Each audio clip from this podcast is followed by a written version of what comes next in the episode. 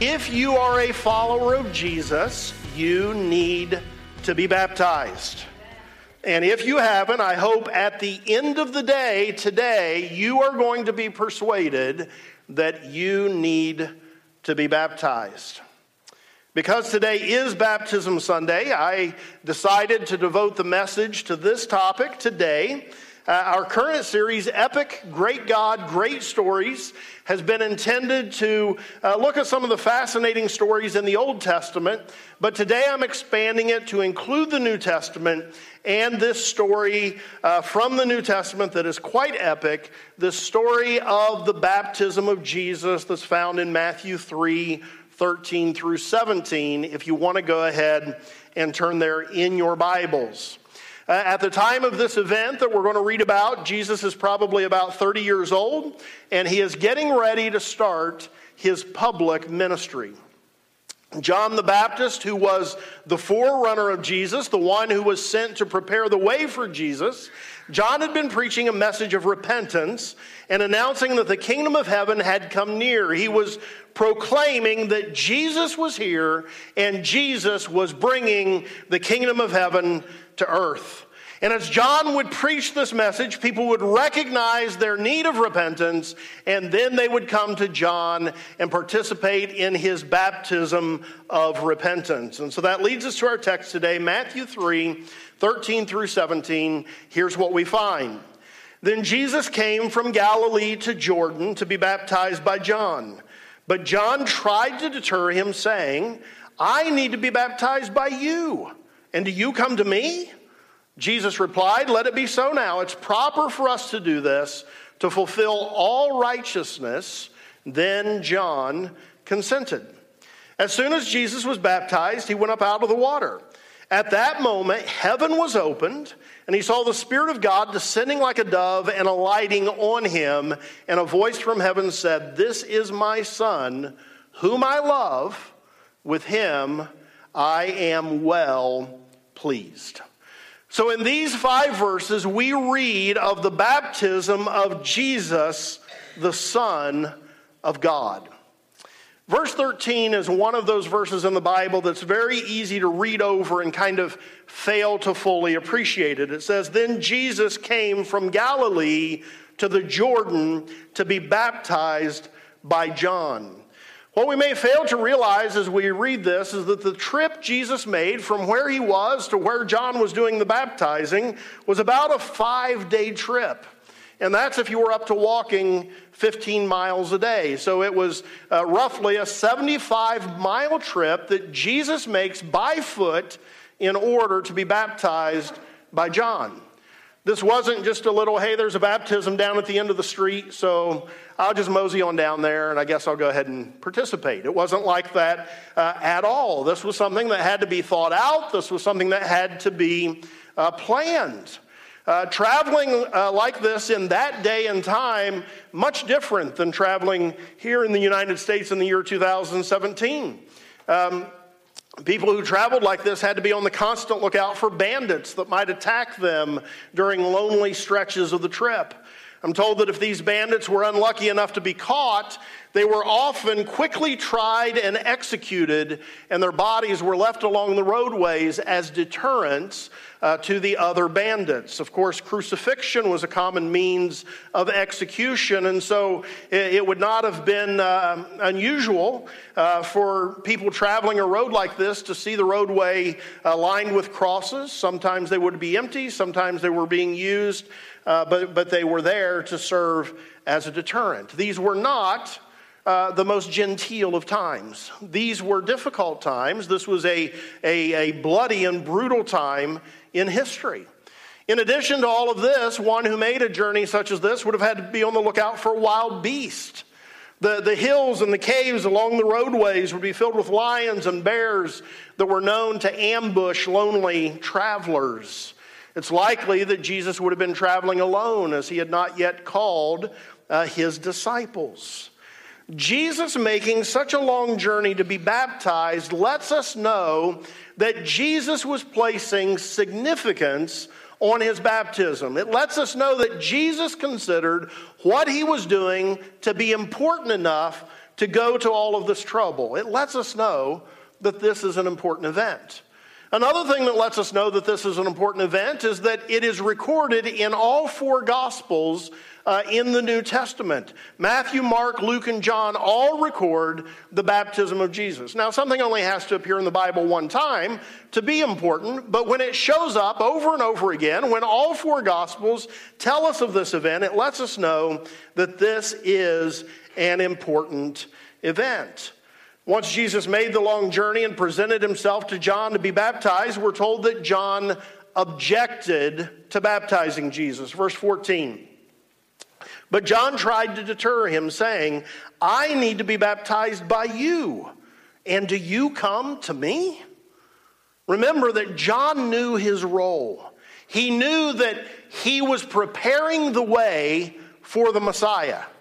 In his preaching, he would often announce that there was one coming after him who was greater than him.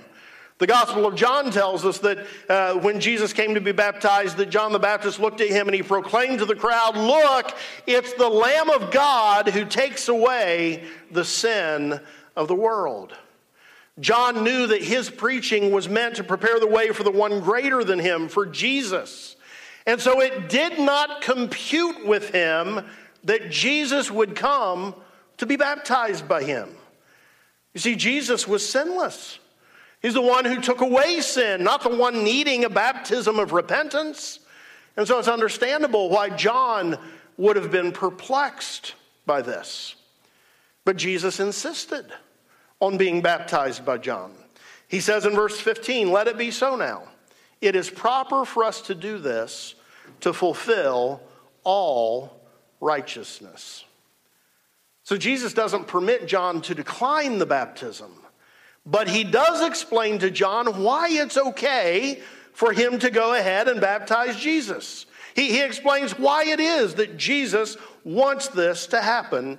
It is proper to fulfill all righteousness, Jesus said. There are all kind of thoughts that people give as to exactly why Jesus wanted to be baptized that expand on this simple statement that Jesus made but, but my own view is that Jesus said exactly what he meant, and, and that we really should just accept the statement at face value. He wanted to be baptized because it's good to fulfill all righteousness. Anything that is good to do, anything that is, is right and pleasing to God, is something that is good to do and that we ought to do. And so we're told that after Jesus explained this to John, then John consented. John knew who Jesus was, he knew who he was, and he knew that his role was to consent to what Jesus wanted. That's a really good sermon right there. It really is. That's a good sermon. It's important to know who Jesus is. It's important to know who we are and it's important to know who has the consenting role in the relationship. We do. We do. We consent to Jesus. So Jesus is then baptized. And we find that one of the things that happened with the baptism of Jesus is that the Holy Spirit affirmed Jesus. Verses 16 and 17. As soon as Jesus was baptized, he went up out of the water. At that moment, heaven was opened. He saw the Spirit of God descending like a dove and alighting on him, and a voice from heaven said, This is my Son, whom I love. With him I am well pleased. Now, Jesus knew who he was. I mean, as early as 12, we find him telling his family that hey, I have to be about my Father's business. Jesus knew who he was, he knew what he was here for.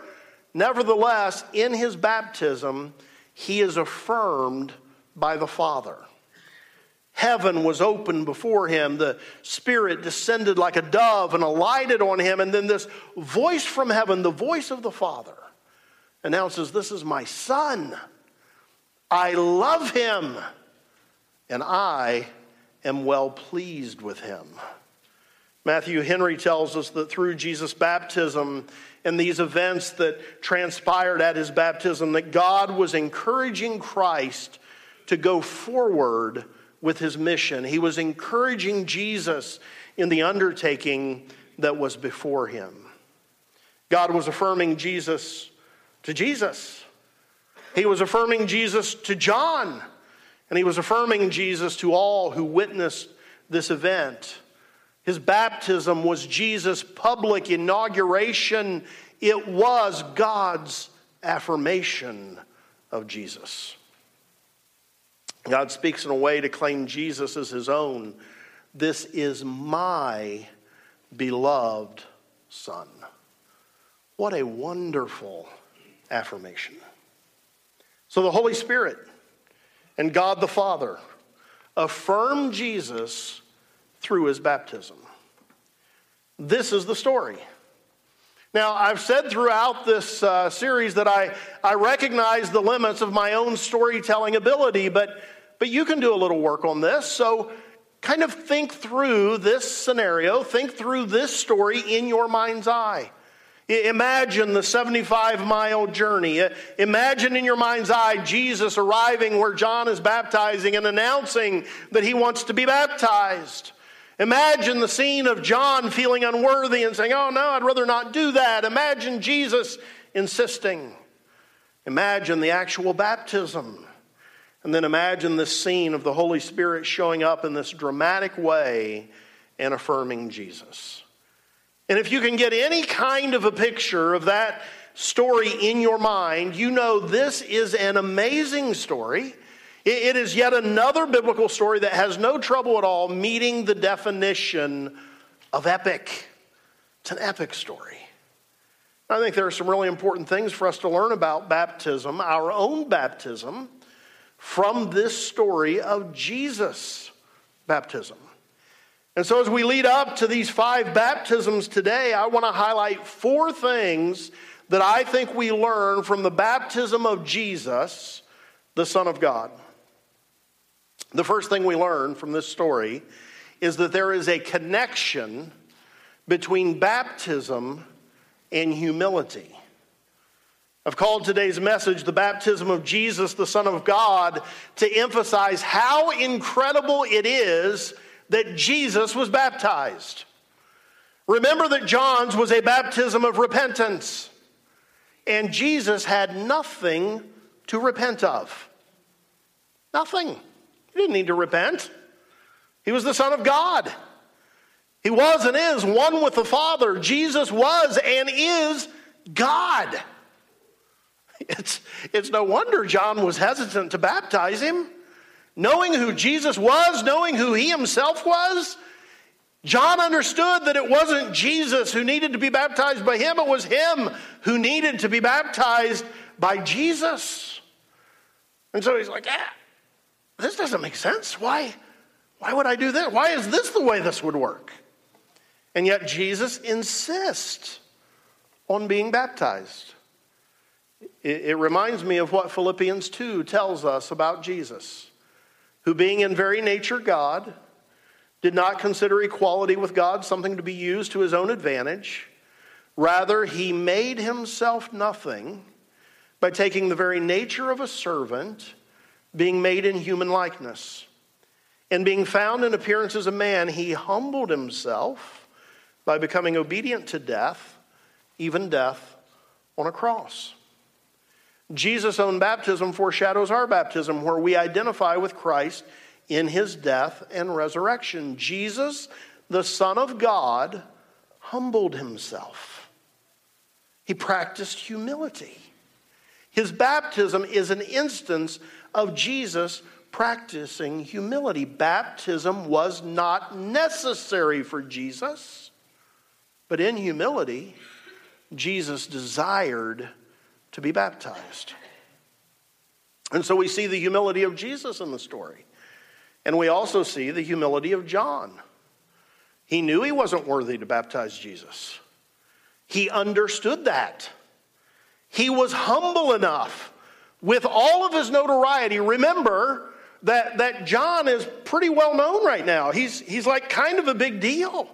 He, he has a large following of people, and now get this ego trip. The Son of God has come and said, I want you to baptize me. I mean, imagine what that would do. Hey, like, this is the coolest baptism I've done yet. I'm baptizing the Son of God. He wants me to baptize him. Like, that would send you on an ego trip. And yet, with all of this, he is humble enough to recognize that he's the one who has the need of being baptized by Jesus. And so, this event demonstrates both the humility of Jesus and the humility of John. Humility and baptism are closely connected with each other. They are. Humility is necessary for someone to come to the decision of being baptized. For every reason there is to be baptized, it requires humility for the person to accept it. It does. Here's a reason to be baptized. There really doesn't need to be any other reason than this one. Jesus said to.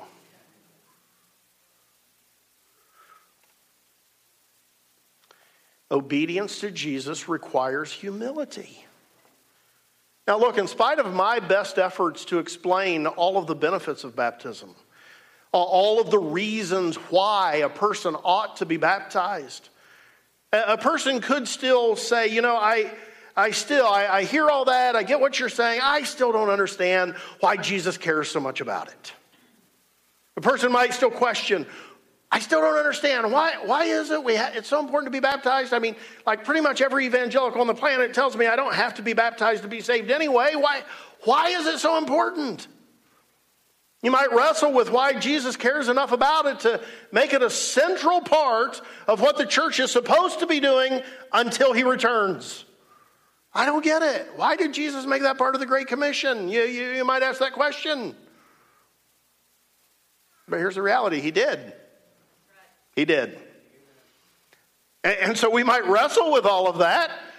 Why does Jesus consider this so important? But He does. And so baptism requires us to humbly say, well, you know what? I might not completely understand why this is so important to Jesus, but it is. And so I want to be obedient to Jesus. Here's a reason to be baptized to publicly identify yourself as a Christian.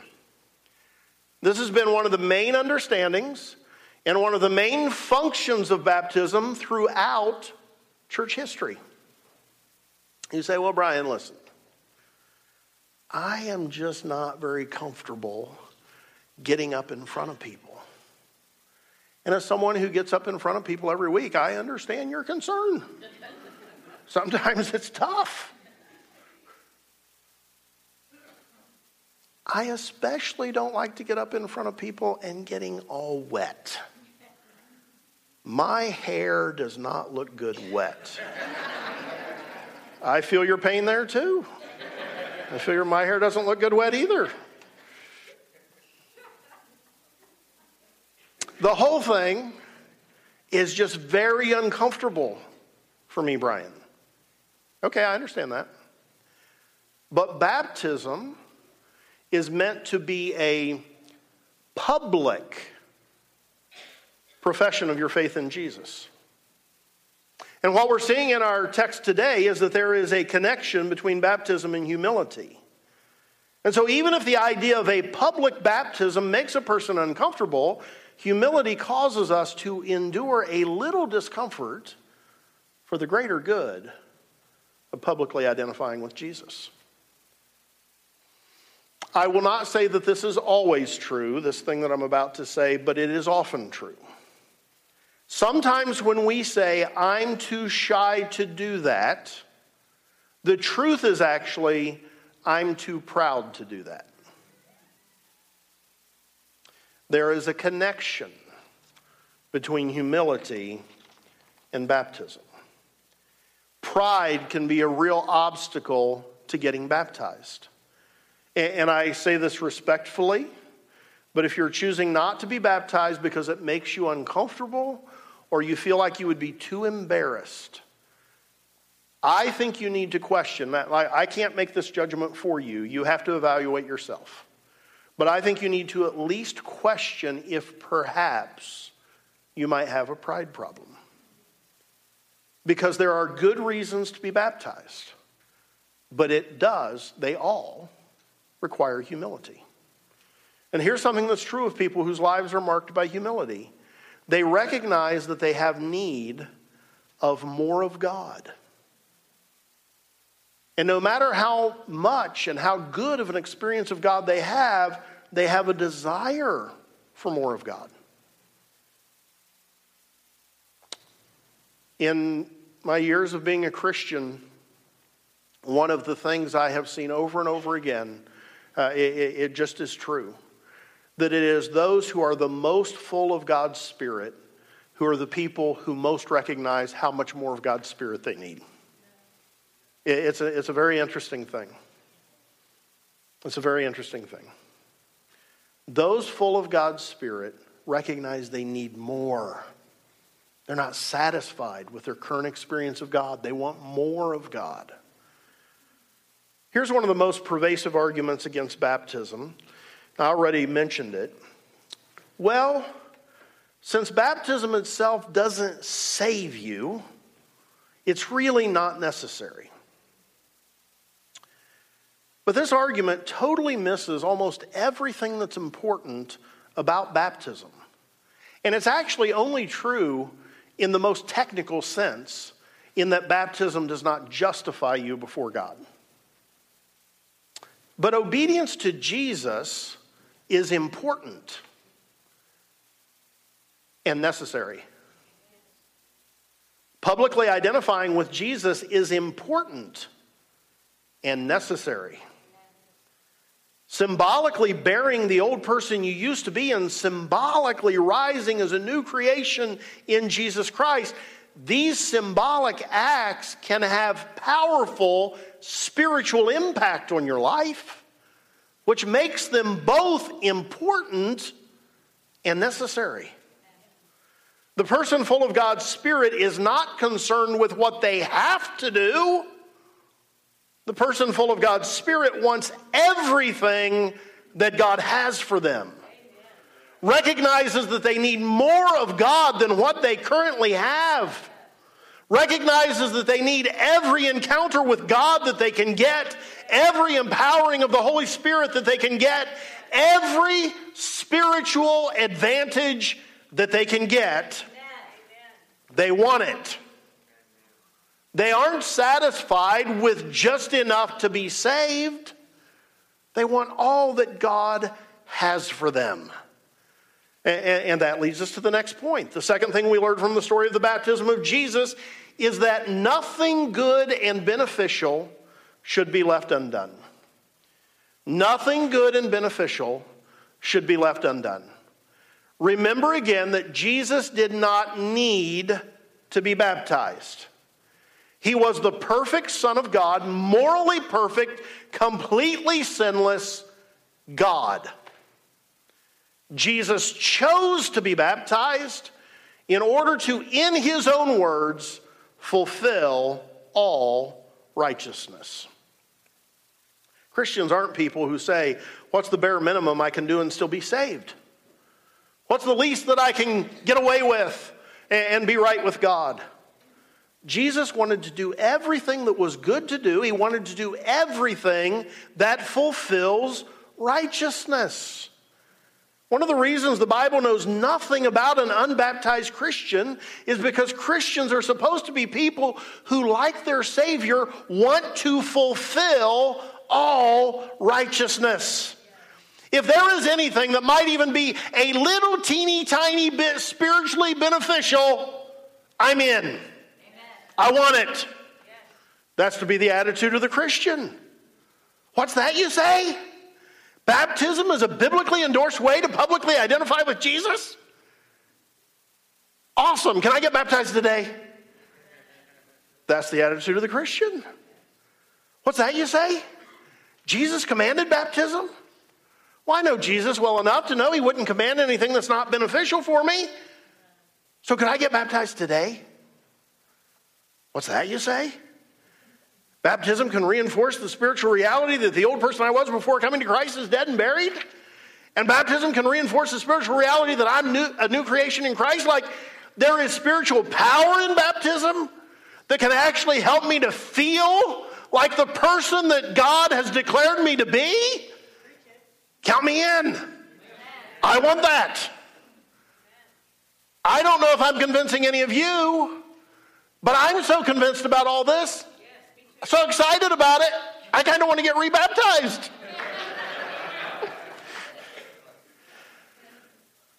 From the baptism of Jesus, the Son of God, we learn that nothing good and beneficial should be left undone.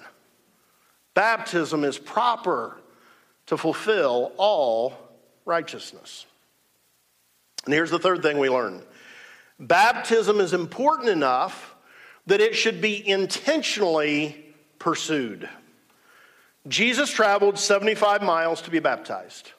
Throughout the New Testament church, the early church was intentional about baptism.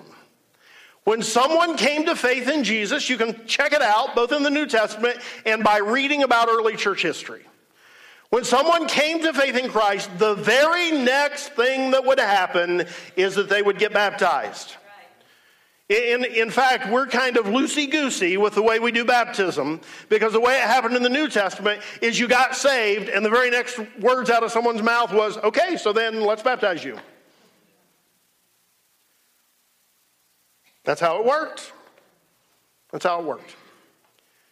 Now, because some Pentecostal denominations have inaccurately reduced it to a salvational formula, sometimes Acts 2:38 doesn't get the treatment it should within evangelical churches.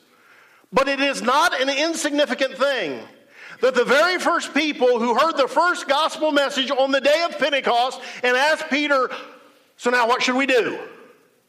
The answer was, "Repent and be baptized." And from there, the early church went around baptizing everyone that came to faith in Jesus. So now let's review, boys and girls. Jesus made baptism a central component of the mission he left the church. So he's getting ready to ascend into heaven, and he gathers his disciples around. He says, Okay, here's what I want you to do. I'm gone. I want you to baptize people. He said a few more things, but that, that was a part of it. I want you to baptize people. It is central to the mission of the church.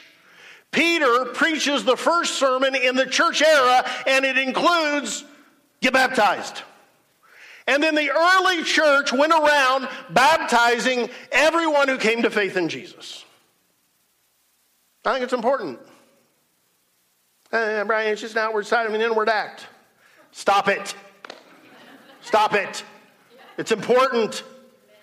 Having faith in Jesus but refusing baptism wasn't something that would have even computed with the early Christians. What? What? You're a Christian and you haven't been baptized? Oh, come on, over here. Let's baptize you. Baptism is a big deal, it's important. And as such, it should be intentionally pursued. Oh, I'll get around to it some year. Yeah, you know, if the fancy ever strikes, I might do it. That's not to be our attitude toward baptism. It's beneficial, it's important, and so it should be intentionally pursued. By the way, uh, middle school class, I'm not near as far along as you might have thought. So if you guys want to take seats, you're welcome to. You don't have to, but you're welcome to. All right. So here's the fourth thing we learn about the baptism of Jesus. It's an important thing. God uses baptism to affirm our identity. God uses baptism to affirm our identity. Now, note again what happened when Jesus was baptized. Heaven opened, the Spirit descended and rested on Jesus, and God Himself spoke these words over Jesus This is my Son. I love Him, and I am well pleased with Him. God affirms the identity of Jesus. God affirms that Jesus is his son. God speaks of his love for Jesus. God speaks of how pleased he is with Jesus. In baptism, God affirmed Jesus' identity. And when we are baptized, part of what happens is that God uses the baptism to affirm our identity in him. Baptism affirms who we're not. When we go down under the water, we are symbolically burying the person we used to be. It emphasizes to us, it drives deep into our spirit the reality that we are not that person anymore. The person who was dead in their trespasses and sins, that person no longer exists. The person who was an enemy of God, that person no longer exists. The person who was condemned before a holy God and headed to eternity apart from God, that person no longer exists. They died and they've been buried. Baptism affirms who you aren't. You are not the person you used to be. And then baptism affirms who we are. It affirms who you are. As we arise from the waters of baptism, we arise as new creations in Christ. I understand that that actually happened to the moment we placed our faith in Jesus. I, I get that. But baptism symbolically represents it. it. It provides a physical representation of a spiritual reality that serves to reinforce the reality that we are new. Baptism affirms who we are. This was the primary understanding the early church had about baptism that baptism signified a change in identity and a change in allegiance. When one left the waters of baptism, they entered into a life of spiritual transformation through the power and the presence of the Holy Spirit. Baptism affirms your identity in Christ in a way that is impactful like nothing else can be because it is part of the very purpose of baptism.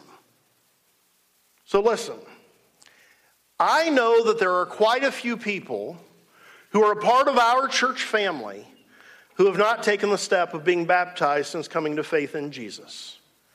My intention today is not to single anyone out. I faced a little temptation in that area, but I have, I have resisted the temptation. So my intention isn't to single anyone out. But as a group, I want to appeal to those of you who have faith in Jesus, but you have not been baptized. You need to be baptized. You do. And I hope that somehow God will use what I've shared today to move you toward the decision of getting baptized. It is important to be obedient to Jesus in everything that he reveals to you. It's spiritually beneficial to be baptized. Through it, God affirms your identity in him. And because of these things and others we could share, it, it, deserves to have you take it seriously and it deserves to have you intentionally pursue it. Nothing good and beneficial should be left undone. And so I hope that you'll choose to be baptized at our next baptism. In fact, at the conclusion of my message, we're going to sing a song or so before we baptize others. And if you want to get baptized, come on up. I'll walk you through the baptism class in about 45 seconds. the other people might feel a little cheated that they had a half hour class, but we'll walk you through in 45 seconds and we'll baptize you. We'll baptize you. But if I can't persuade you to do that, at minimum, at our next baptism, you should be baptized. And for those who are being baptized today, I want to commend you for your decision. Amen.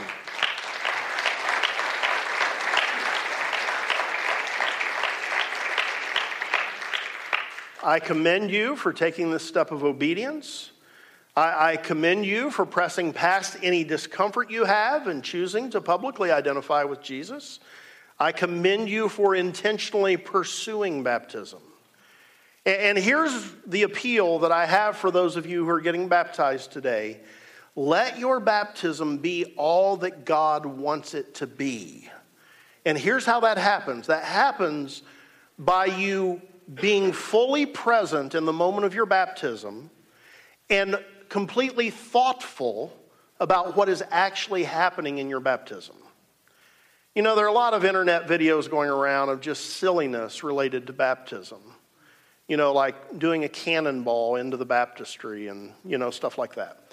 And it's funny and we laugh at it and whatever. But you know what? If someone cannonballs into the baptistry, just, just can I be honest a second? Yes, I can. So, um, if, if someone cannonballs into the baptistry, they had no business getting baptized because they don't understand what's going on. They do not understand what's going on. And honestly, if you just treat it as a ritual, you probably shouldn't have been baptized either because you're not understanding the impact it can have for you. You, just shouldn't have bothered. The, the way that you benefit from baptism is you understand what it is and you fully appreciate what it is in the moment that you're doing it. And so I appeal to those of you being baptized, think specifically about the meaning of baptism as you enter the water, as you go under the water, and as you arise from the water. When you're going into the water, you should be thinking things like this I am publicly acknowledging my faith in Jesus. I'm doing something that's really pleasing to God right now. Like I am, I am going public with the fact that I've received Christ. You should be thinking things like this. This is a great thought. I am just about to bury the old person that I used to be. You know, like any lingering condemnation you feel from things you've done in the past, as you're going into the water, you're thinking, like, I'm just about to be separated from all that.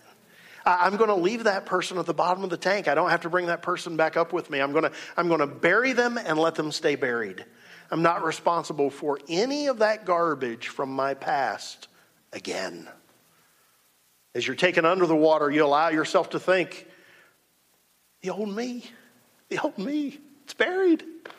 It's buried. And then when you're brought back up, as you're rising up out of the water, you allow yourself to realize, I am rising as a new creation in Jesus. The old is gone. It's all new now. It's all new. I'm a new person. And when you come up out of the water, while it may not be an audible voice like occurred with Jesus, in fact, I'm reasonably certain it will not be. It, it might be. Maybe you'll experience that, but statistics tell us you're, you're probably not going to experience that. But I believe that God will speak to you in a way that is very clear and very undeniable. I believe that God will absolutely impress up on your spirit you are my child. I love you. I'm pleased with you. You belong to me, and I claim you as my own. That's what baptism's about. That's what baptism's about. And that's why it is sad that so much of the evangelical church treats it as a take it or leave it proposition. There is so much good in baptism. What a great day, and what a great reality. I have one more appeal that I want to make before we uh, actually move forward with the baptisms. I want to appeal to all of you who have already been baptized. As we celebrate the baptism of our brothers and sisters today, and, and I do want you in the moment they're being baptized to be fully present with their baptism, but I also want you today, uh, in these next few minutes or maybe after their baptisms, I want you to allow your mind to travel back to your own baptism. And, and I want you to allow the Holy Spirit to affirm these things to you again.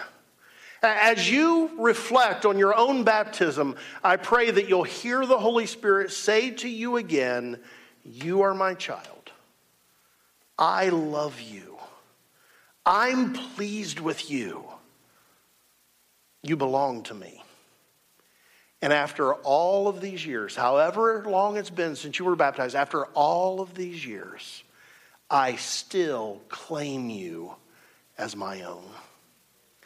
I hope that every single person here today hears the Holy Spirit say that.